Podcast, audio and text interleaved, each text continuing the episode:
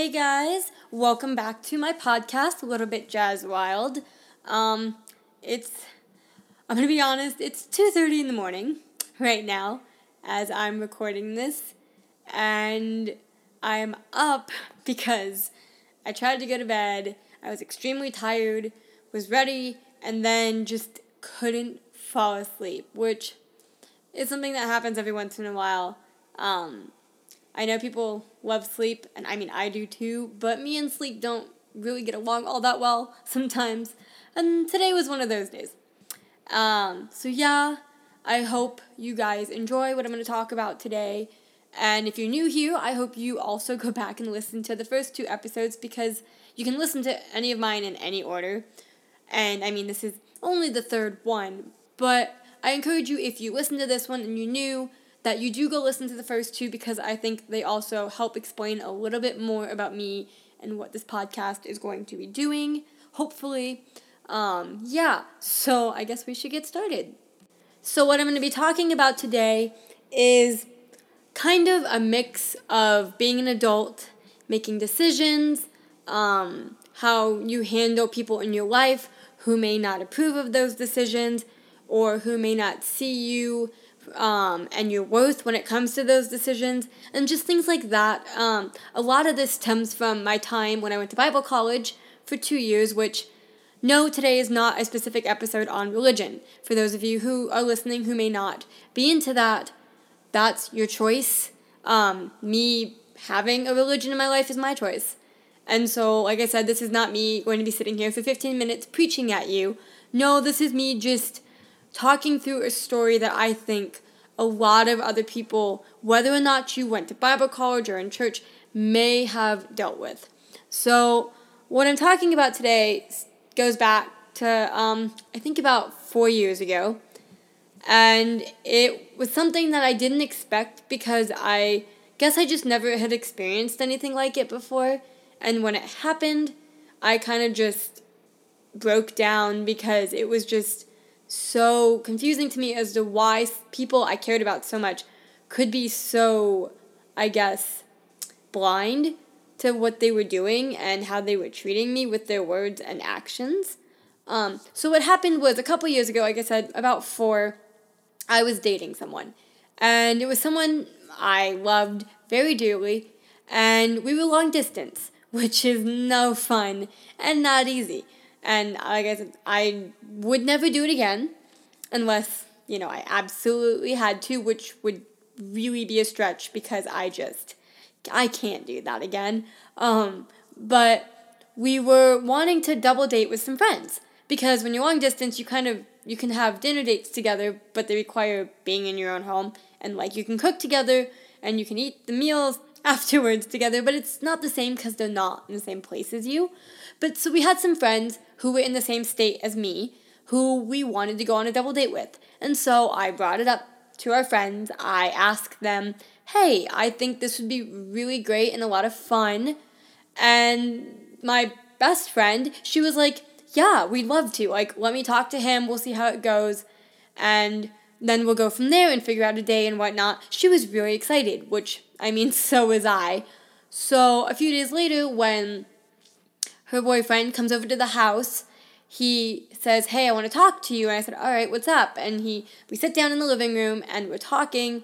And then he says that they're not going to have dinner with us. And I asked him why.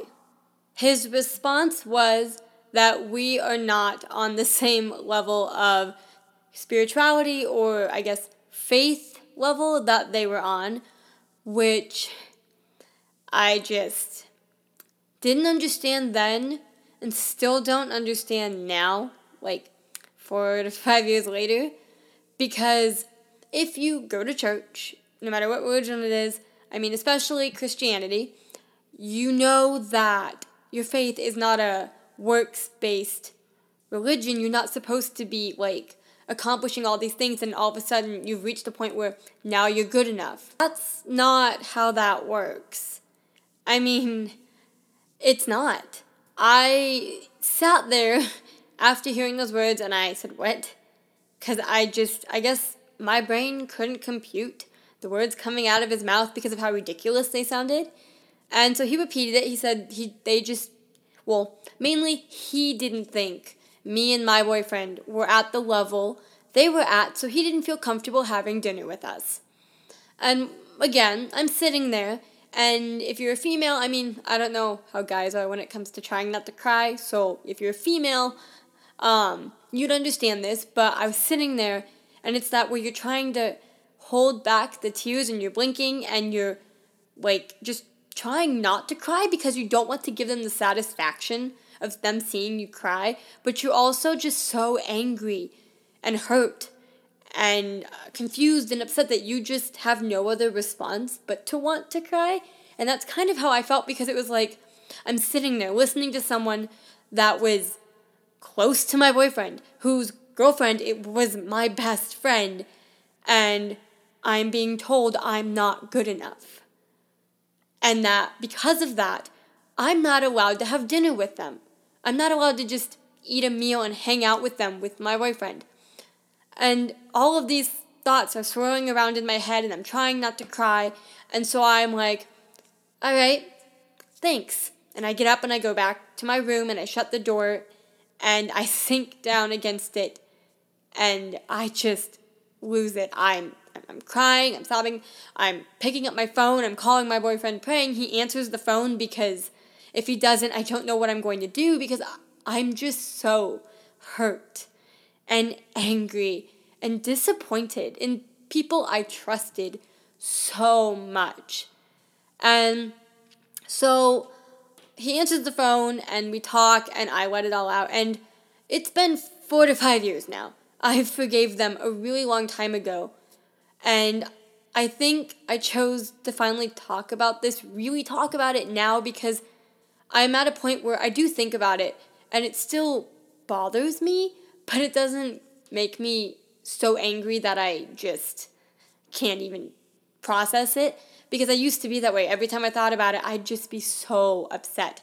And I mean, I've cut them out of my life because I was not about to sit there and be told there's a standard I have to reach with my friends to be good enough to have dinner with them.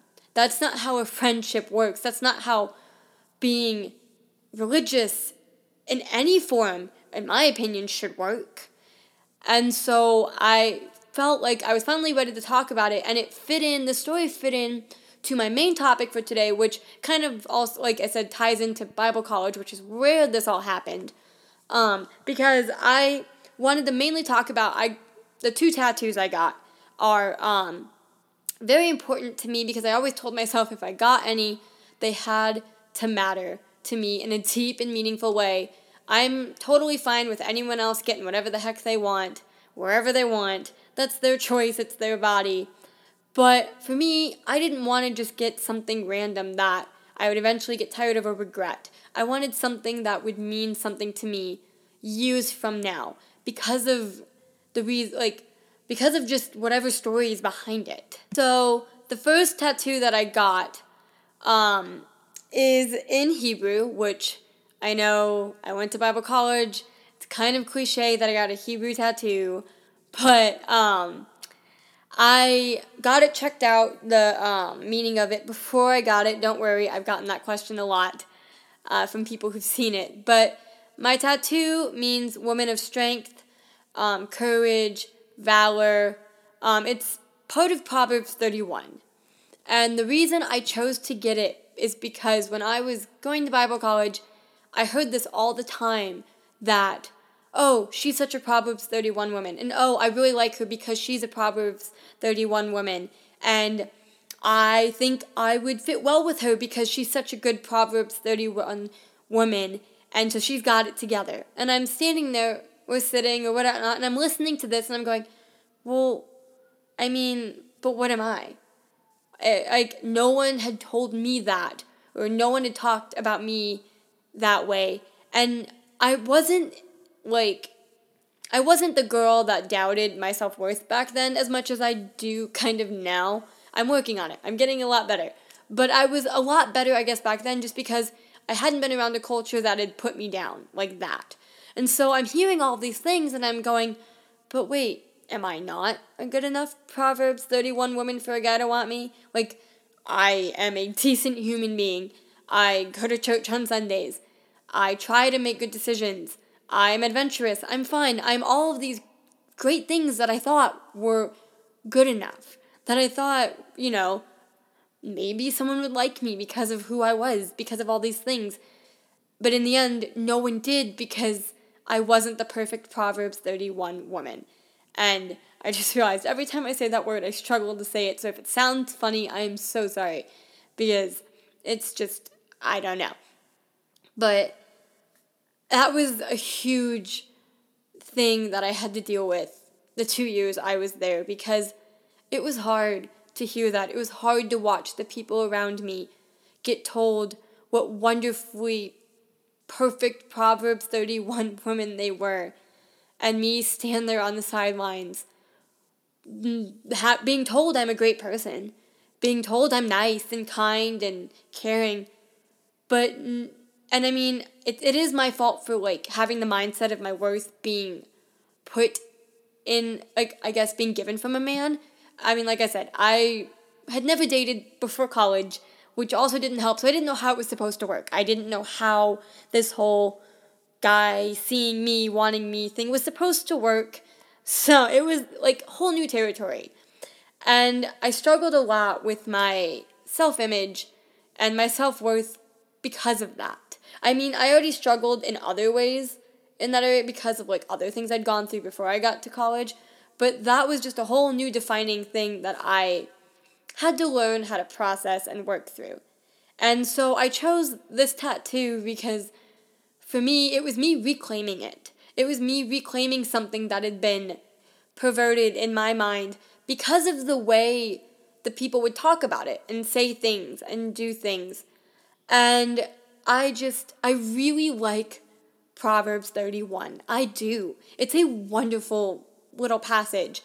And like I said, I got this tattoo to remind myself every day, I am a woman of valor and strength and courage and all of the things that are in that passage. I am that woman, and I'm not that woman every day. I'm not that woman all day, every day.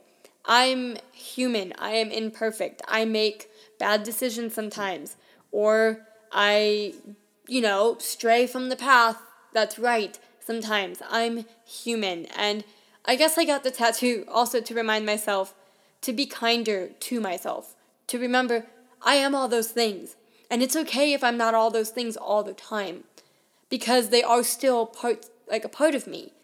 And so that was something I've definitely had to come, like, to terms with and grow in a lot the past couple years. And it's not the people around me that made me feel that way's fault. I mean, kind of, but they're human too, and they also didn't realize that's not how you, like, I don't want to be described for the things they think are perfect or the things they think I have to be. I want to be seen for the things that, like, no one talks about. Like, people always go, oh, she's so cute because I like her eyes, and or she's got a cute body, or she's got a nice smile, or they tell me I like you in that dress, or they hit on me because, I managed to look decent that day, and so they thought they had the right to come up to me and tell me, you look smoking hot today in those clothes. I'm sorry. I didn't dress up for you. I dressed up because I wanted to, feel good. But you know what? That's how it is. I want to be told I like you for your words. I'm a writer. To be told someone likes me because of my words is just something, amazing. That would make my entire day. Or if they say, I like the way you think. It makes me want to talk to you more. Or I like the way you do this or that. Like, who I am isn't defined by how I look. Who I am is defined by my actions and the little things that I do. And so this tattoo is so important to me because, yes, Proverbs 31 is something I should strive to be, but it's not something I will ever fully meet. And that's okay. And I want any of you out there who have had something like this happen where you feel like everyone around you is picking everyone else because they're something specific and you're not that specific thing, it's okay.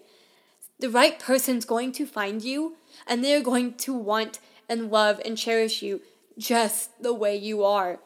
And I want you to wait for that, because finding that is worth more than settling for someone who doesn't really see you. I settled for 2 years for someone that I thought saw me. I thought they really saw me and loved me and wanted me. And in the end, they did not want me or love me the way I was. They kept trying to change me, and I was tired of being changed. So if you're settling for less, don't. You deserve more. So much more. So I'm going to close this out here with another one of my poems. Like I said in my first episode, I'm going to try to put one to go with every episode that I've written or will write. This one's called "The Hardest Person to Love Was Always Yourself." You, who is so full of love, you drinker of black coffee, oh, you lover of art, with your fiery hair and quick-witted tongue. You, the girl with a bottomless heart full of lonely nights, sipping red wine as loaded tears slowly dance down your face. Love you, yourself, with all of your beautiful flaws and mismatched pieces. Do not try to contort your body into society's pre-made box. Let their fingers trace the lines of your beauty. Open up to the idea that you, yourself, are worthy of being loved. Thank you for listening today. I know that this one went a little bit long, but I just had a lot to say. This was something that I felt I needed to talk about, and I'm hoping someone who hears this can be helped by it. So, thank you, and I will see you guys in the next episode.